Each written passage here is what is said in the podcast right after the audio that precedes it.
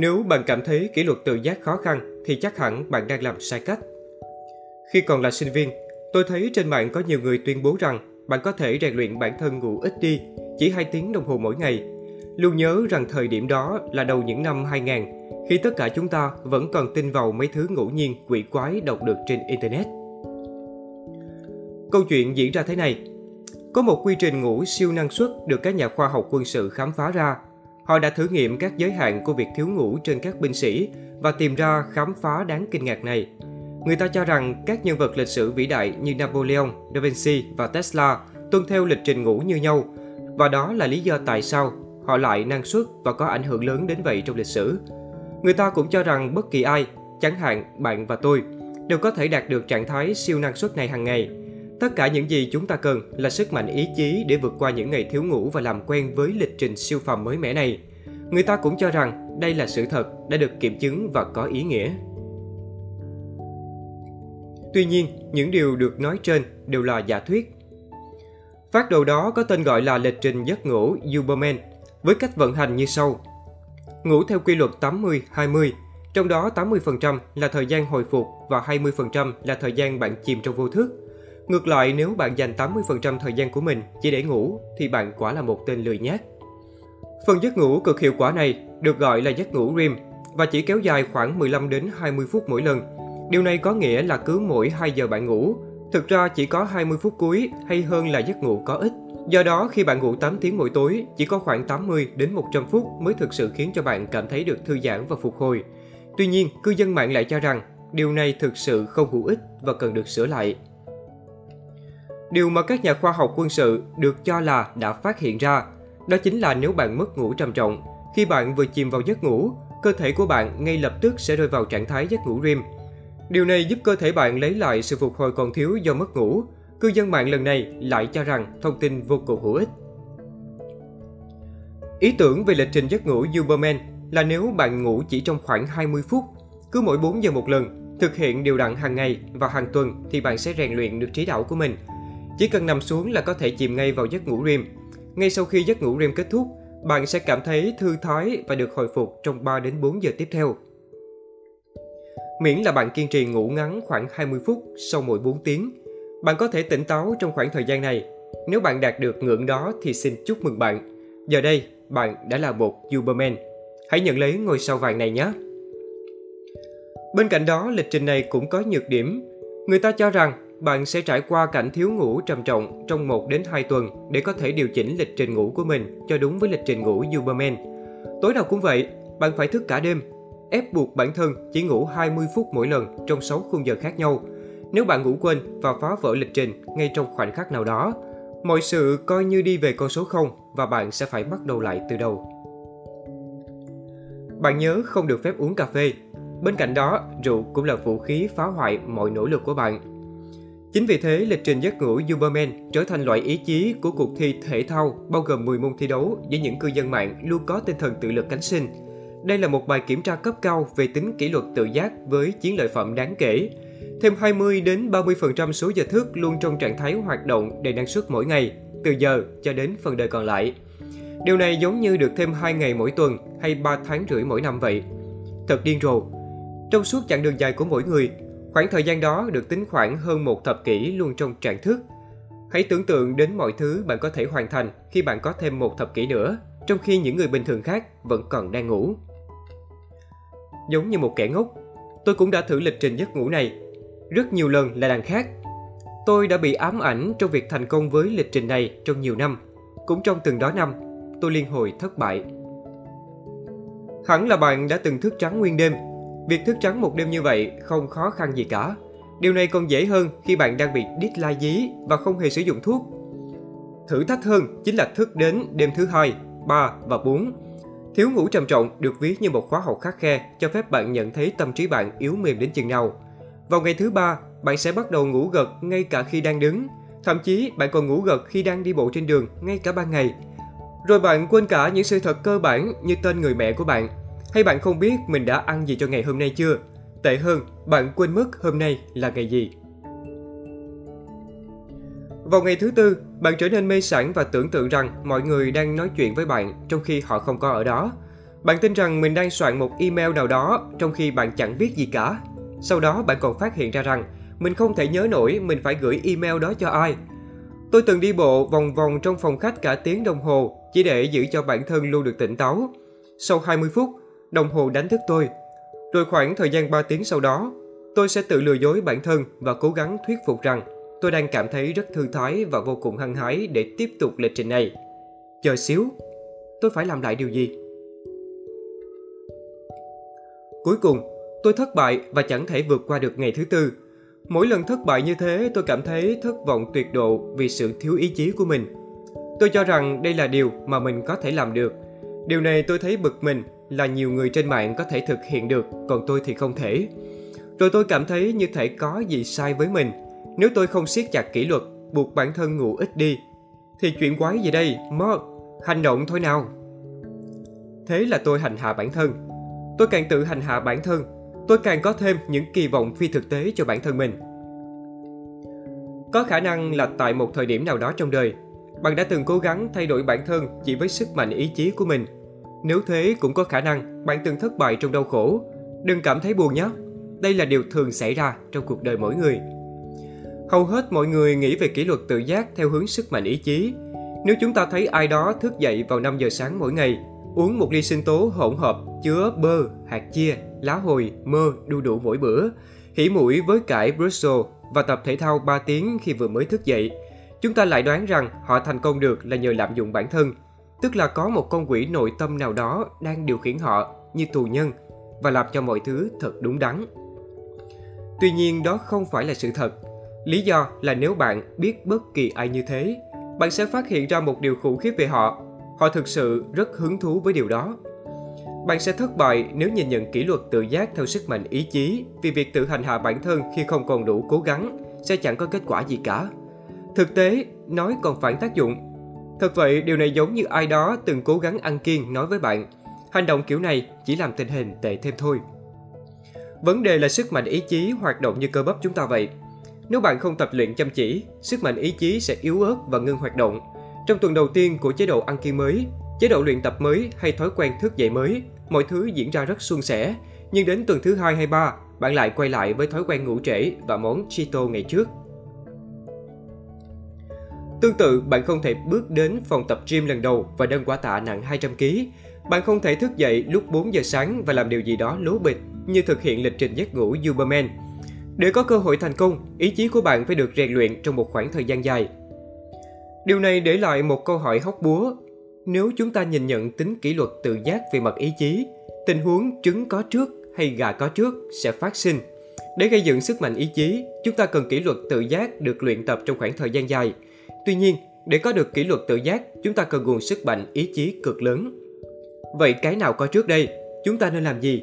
Sẽ phải bắt đầu như thế nào đây? Việc xem kỷ luật tự giác liên quan đến ý chí sẽ tạo ra một nghịch lý vì điều này về căn bản là không đúng. Rồi chúng ta cũng sẽ nhận ra rằng việc luyện tập tính kỷ luật tự giác là một bài tập hoàn toàn khác so với luyện tập ý chí. Tại sao ý chí thuần túy lại tệ hại đến như vậy? Hành vi của chúng ta không dựa trên logic hay ý tưởng nào hết. Logic và ý tưởng có thể ảnh hưởng đến quyết định của chúng ta. Những cảm xúc lại là thứ sẽ quyết định việc mà ta sẽ làm. Chúng ta làm những gì bản thân thấy tốt và né tránh những gì bản thân không muốn. Cách duy nhất để khống chế bản thân không làm những gì chúng ta thấy tốt mà chỉ làm những gì chúng ta không muốn chính là từ chối mong muốn và cảm xúc của bản thân. Thay vào đó chỉ làm những gì được cho là đúng đắn. Trong suốt chặng đường lịch sử, Đức hạnh được nhìn nhận theo kiểu tự từ chối và tự phủ định. Để trở thành một người tốt, bạn không chỉ phải từ chối mọi thú vui của bản thân, mà còn trưng diện tinh thần dám làm hại cả bản thân mình nữa. Bạn thấy có nhiều nhà sư tự hành hạ và nhốt mình trong phòng nhiều ngày liền. Họ không thèm ăn uống hay thậm chí là giao tiếp cho đến lúc mất đi. Bạn thấy những đội quân ném mình vào chiến sự chẳng vì lý do gì. Bạn thấy có những người không quan hệ tình dục cho đến khi họ kết hôn hoặc thậm chí là cả đời. Chỉ toàn những thứ không vui thôi. Cách tiếp cận cổ điển là cách chúng ta giả định ý chí bằng kỷ luật tự giác nó hoạt động dựa trên niềm tin rằng kỷ luật tự giác có thể thu được thông qua việc chối bỏ hay từ chối mọi cảm xúc của bản thân. Bạn có muốn ăn món taco của Mexico không? Nó không tốt cho mày đâu. Mày không muốn ăn món này đâu. Mày tệ quá. Mày xứng đáng chết đói đó đồ vong ơn bội nghĩa. Cách tiếp cận cổ điển này châm ngòi cho khái niệm sức mạnh ý chí. Ví dụ, khả năng từ chối hay rũ bỏ mong muốn và cảm xúc của ai đó với tinh thần đạo đức. Chỉ ai có thể nói không với món taco mới là người tốt. Thế nên những người không thể nói không chỉ là kẻ thất bại. Định nghĩa kỷ luật tự giác theo cách cổ điển Kỷ luật tự giác bằng ý chí hay bằng sự tự từ chối bản thân bằng người tốt. Việc hợp nhất ý chí và đạo đức vốn mang lại những ý định tốt đẹp. Người ta nhận ra một cách đúng đắn rằng không có gì ngoài ham muốn bản thân. Chúng ta đều trở thành những kẻ đầy tự ái. Với sự tự ái như vậy, chúng ta có thể ăn hay thậm chí sát hại bất cứ thứ gì hay bất cứ ai trong phạm vi 10 mét. Thế nên những nhà lãnh đạo tôn giáo, các triết gia và vị vua trong suốt hành trình lịch sử đã thuyết giải khái niệm về đức hạnh. Theo họ, đức hạnh bao gồm sự kiềm nén cảm xúc bản thân, để ủng hộ những điều đúng đắn và phủ nhận mọi nguồn lực để phát triển ý chí. Và định nghĩa cổ điển này thực sự có hiệu quả. Được rồi, trong khi khái niệm này khiến xã hội bình ổn hơn, nó cũng khiến chúng ta hoàn toàn lạc lối. Phương pháp tiếp cận cổ điển có tác dụng ngược lại là đào tạo chúng ta luôn cảm thấy tồi tệ về những thứ chúng ta cảm thấy tốt.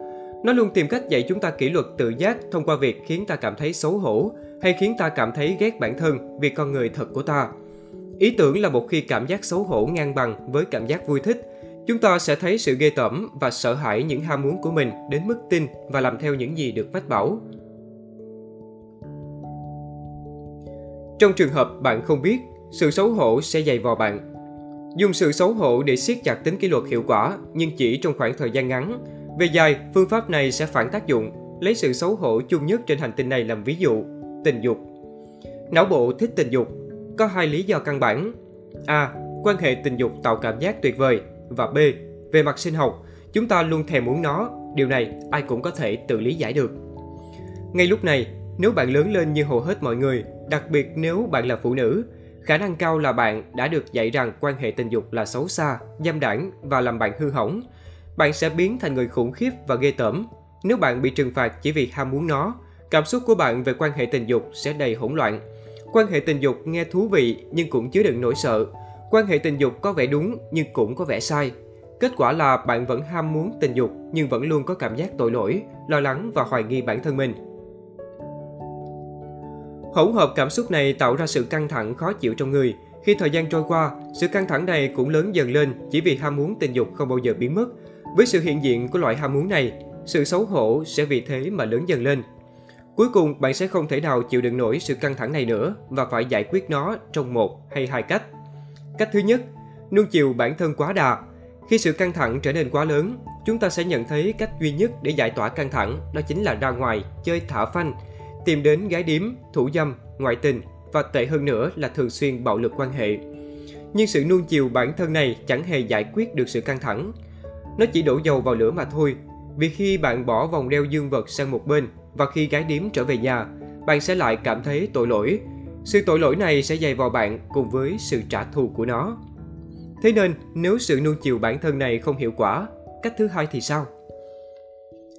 À, chúng ta còn một lựa chọn duy nhất khác để rũ bỏ căng thẳng bên trong là làm tê liệt nó. Đánh lạc hướng bản thân bằng cách tìm ra những căng thẳng to lớn và kích thích hơn. Rượu là một ví dụ điển hình. Nhậu nhẹt và thuốc cũng thế, bạn cũng có thể xem phim 14 tiếng mỗi ngày hay tự gặm nhấm bản thân mình đến chết. Đôi khi người ta tìm được phương pháp hiệu quả để đánh lạc hướng bản thân khỏi sự xấu hổ. Họ chạy marathon hay làm việc 100 giờ mỗi tuần trong nhiều năm. Chớ trêu thay, ngày nay chúng ta lại ngưỡng mộ ý chí phi thường. Sự tự từ chối bản thân chỉ đến dễ dàng khi bạn căm ghét chính bạn. Bởi vì sự xấu hổ không thể bị tê liệt, nó chỉ biến đổi về hình thức thôi có người theo tín ngưỡng để thoát khỏi sự ghê tởm bản thân, nhưng cuối cùng lại căm ghét chính mình vì những thói quen đó. Chẳng mấy chốc, những gì bắt đầu như một thứ đạo đức nghề nghiệp trong phòng gym sẽ biến thành một kiểu rối loạn thể chất, như mấy tên tiêm synthol vào cánh tay để trông giống như Popeye.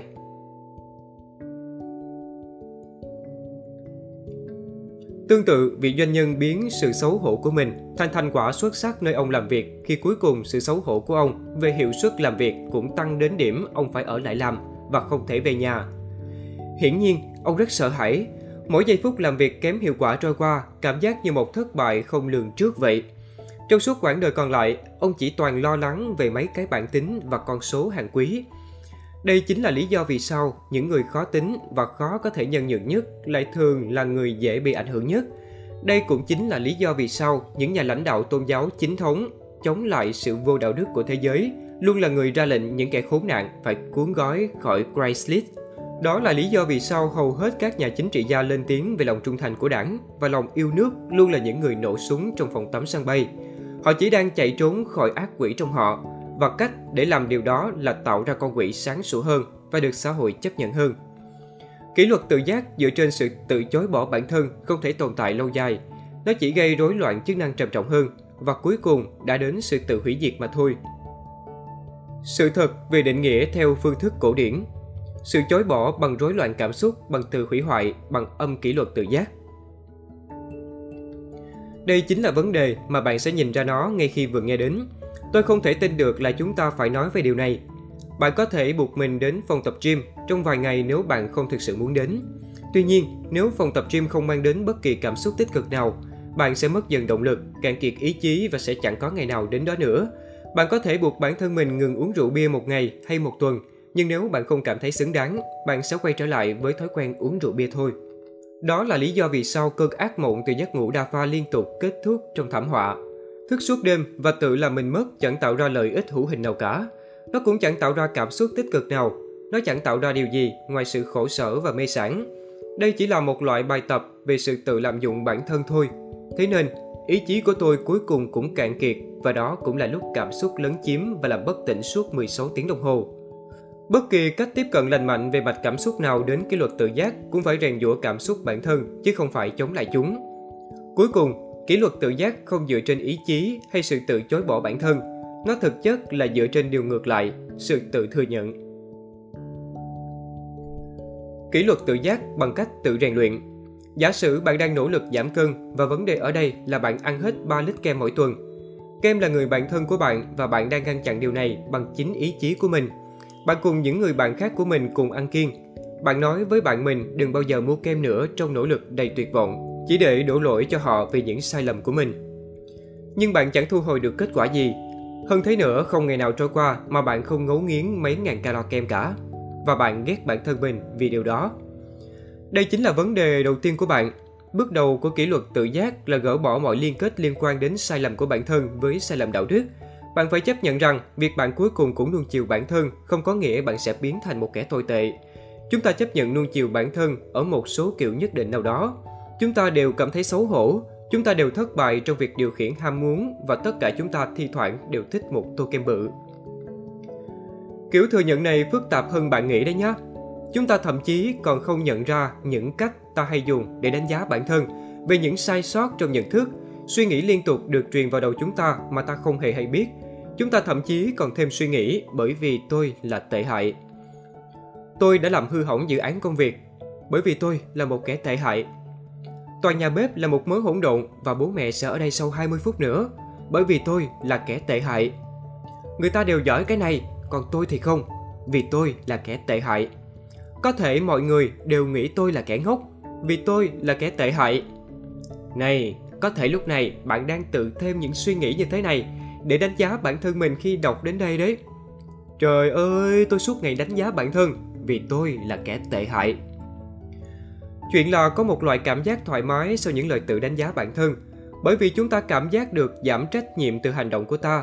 Nếu tôi quyết định không từ bỏ kem vì tôi là kẻ tệ hại, thì kẻ tệ hại đó sẽ cản trở khả năng thay đổi hay cải thiện tương lai của chính tôi. Chính vì thế, điều này hoàn toàn ngoài tầm kiểm soát của tôi, đúng không? Điều này ám chỉ rằng tôi chẳng thể làm gì với sự ham muốn và thôi thúc của mình. Thế thì thử để làm gì? Có một loại sợ hãi và lo lắng xuất hiện khi ta từ bỏ niềm tin vào sự kinh khủng của bản thân. Chúng ta thực ra chống lại việc thừa nhận bản thân vì trách nhiệm nghe thật nặng nề và đáng sợ. Điều này chỉ ra rằng ta không chỉ có thể thay đổi tương lai và thay đổi thì luôn đáng sợ, mà ta còn lãng phí thời gian suốt năm tháng qua. Chúng ta cũng sẽ chẳng bao giờ cảm thấy điều gì tốt đẹp. Thực tế còn có sự hiện diện của một loại cảm bẫy khác khi con người chấp nhận họ không phải là kẻ tệ hại, nhưng sau đó lại coi bản thân như một kẻ tệ hại thực thụ vì đã chẳng nhận ra điều đó từ nhiều năm trước. Nhưng một khi chúng ta kết hợp cảm xúc từ việc đánh giá đạo đức, một khi ta quyết định rằng nếu chỉ vì thứ gì đó mà ta cảm thấy tồi tệ, không có nghĩa ta thực sự tồi tệ. Điều này sẽ mở ra trước mắt vài viễn cảnh mới. Thứ nhất, cảm xúc chỉ là cơ chế hành vi bên trong và có thể bị kiểm soát như mọi thứ khác. Tương tự như việc để chỉ nhà khoa ngay cạnh bàn chải đánh răng nhằm nhắc nhở bản thân nhớ dùng chỉ nhà khoa mỗi sáng. Một khi loại bỏ được những đánh giá về mặt đạo đức, cảm giác tồi tệ về bản thân đã ngã gục trước sự ngon lành của bánh quy hay bánh kem chỉ là một lời nhắc nhở hay động viên để giải quyết các vấn đề tiềm ẩn. Chúng ta phải giải quyết các vấn đề liên quan đến cảm xúc. Nguồn sức mạnh luôn cố gắng bao trùm mọi thứ và làm ta không thể suy nghĩ sáng suốt. Bạn bị thôi thúc ăn hàng tá kem mỗi tuần. Tại sao lại như thế? Thật ra thì việc tiêu thụ, đặc biệt là đường và thực phẩm không lành mạnh, là một hình thức làm ta không thể suy nghĩ sáng suốt đó. Tuy nhiên, loại thực phẩm này luôn mang lại cảm giác thoải mái. Thi thoảng cảm giác này được biết đến như là ăn uống về mặt cảm xúc, giống như cách mấy kẻ nghiện rượu chìm đắm trong men rượu hay việc ăn uống quá đà để giải phóng con quỷ sống trong người họ. Thế nên, những con quỷ đó là gì? Nỗi xấu hổ đó là gì? Bạn hãy tìm kiếm nó đi. Điều quan trọng nhất là hãy chấp nhận sự tồn tại của nó. Hãy kiếm tìm mảng đen tối, sâu thẳm và ngớ ngẩn nhất trong bạn.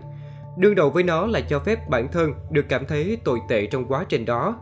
Sau cùng, hãy chấp nhận rằng đây là một phần trong bạn và sẽ chẳng bao giờ rời bỏ bạn. Điều đó thì ổn thôi. Bạn có thể cải thiện mọi thứ thay vì chống lại chúng. Và đây mới là nơi phép màu xảy ra. Khi bạn ngừng cảm thấy tồi tệ về bản thân, sẽ có hai điều kỳ diệu xảy đến với bạn. Một, bạn không cần phải đóng băng cảm xúc của mình nữa. Thế nên, hàng tá kem lúc nãy chẳng còn nghĩa lý gì. 2. Chẳng có lý do gì mà bạn phải trừng phạt bản thân cả. Trái lại, nếu bạn yêu mến bản thân mình, bạn sẽ muốn quan tâm đến mình nhiều hơn. Điều quan trọng là bạn sẽ cảm thấy thoải mái hơn khi bạn biết quan tâm đến bản thân. Ngạc nhiên thay, bạn không còn cảm thấy tá kem đó ngon lành nữa, sẽ chẳng cần gãi ngứa những vết ngứa trong lòng nữa. Thay vào đó, bạn cảm thấy ớn và kinh tởm món kem này. Tương tự, bạn sẽ cảm thấy luyện tập thể thao không còn là điều không thể khi ban đầu bạn nghĩ bạn sẽ chẳng bao giờ có hứng thú với nó. Ngược lại, điều này lại bổ sung và cải thiện con người bạn. Cảm xúc tốt đẹp dần đến với bạn và khiến mọi thứ trở nên thật dễ dàng. Tuy nhiên, bạn không nhất thiết phải tiến hành công việc trị liệu chuyên sâu này để cải thiện tính kỷ luật tự giác. Hãy thấu hiểu và chấp nhận cảm xúc của bản thân trước những gì cảm xúc cho phép bạn làm thay vì chỉ khống chế lại chúng. Đây là cách thực hiện. Hãy gọi cho người bạn thân nhất và bảo họ ghé nhà. Sau đó, bạn hãy viết tấm séc trị giá 2.000 đô la, ký và đưa cho người bạn đó. Tiếp đến, bạn hãy nói với họ rằng họ có thể lấy số tiền này nếu bạn dám ăn kem thêm một lần nữa. Thế là xong. Thời điểm này, việc ăn kem sẽ gây ra vấn đề to lớn hơn về mặt cảm xúc so với những vấn đề mà nó có thể giải quyết. Tuy nhiên, như thể bằng phép màu, bạn sẽ nhận thấy việc kiềm chế ăn kem đem lại cảm giác tuyệt vời. Trách nhiệm xã hội cũng có cách vận hành tương tự. Bạn sẽ dễ dàng ngồi thiền lâu hơn khi trong phòng có đầy người giống bạn so với khi chỉ ngồi thiền một mình. Tại sao ư? Bởi vì khi bạn ở trong phòng đầy ấp người như thế, bạn chẳng muốn là kẻ duy nhất rời đi chỉ sau 3 phút, y như cách bạn làm khi ở nhà đâu áp lực xã hội đã gây ra điều này. Thế nên, việc không ngồi thiền nữa sẽ gây ra vấn đề to lớn hơn về mặt cảm xúc so với việc ngồi thiền đủ thời gian. Bạn cũng có thể tiến hành điều này thông qua các củng cố tích cực. Bạn hãy tìm cách thưởng cho bản thân khi có những hành vi đúng đắn. Các nghiên cứu cho thấy đây chính là cách tạo ra thói quen mới. Bạn thực hiện những gì bản thân mong muốn và trao thưởng cho mình vì điều đó. Kết quả, Kỷ luật tự giác không cần đến sức mạnh ý chí. Một khi bạn giải quyết được phần lớn sự xấu hổ của bản thân và tạo dựng tình huống mới mang lại lợi ích về mặt cảm xúc nhiều hơn từ việc hành động theo mong muốn, thay vì ngó lơ và bỏ qua nó, kết quả mà bạn thu được chính là sự xuất hiện vô hiện hữu của tính kỷ luật mà chẳng cần nỗ lực. Bạn gây dựng được tính kỷ luật tự giác mà chẳng cần đến sức mạnh ý chí như trước đây nữa. Bạn sẽ dậy sớm chỉ vì cảm giác dậy sớm thật tuyệt bạn sẽ ăn rau thay vì hút thuốc vì bạn nhận thấy ăn rau thì tốt, còn thuốc lá thì không. Bạn sẽ ngừng nói dối vì bạn nhận ra rằng nói dối có hại hơn so với sự thật quan trọng. Bạn sẽ luyện tập thể dục vì bạn nhận thấy thể dục thể thao thì tốt hơn chỉ ngồi một chỗ và ăn. Không phải là nỗi đau tan biến đâu, nỗi đau vẫn còn đó đấy. Chỉ là giờ đây nó có nghĩa lý hơn thôi. Nỗi đau nào cũng có mục đích riêng và điều đó tạo nên sự khác biệt. Bạn phải xử lý nỗi đau thay vì chống lại chúng. Bạn phải theo đuổi nỗi đau thay vì chạy trốn chúng. Với mỗi lần theo đuổi như thế, bạn sẽ mạnh mẽ, khỏe mạnh và hạnh phúc hơn. Sau cùng, nhìn từ ngoài vào trong, trong bạn như đang nỗ lực hết sức và bạn sở hữu nguồn lực ý chí vô tận. Tuy nhiên, với bản thân bạn thì nó chẳng là gì cả. Bản quyền nội dung tập podcast này thuộc về Mark Manson.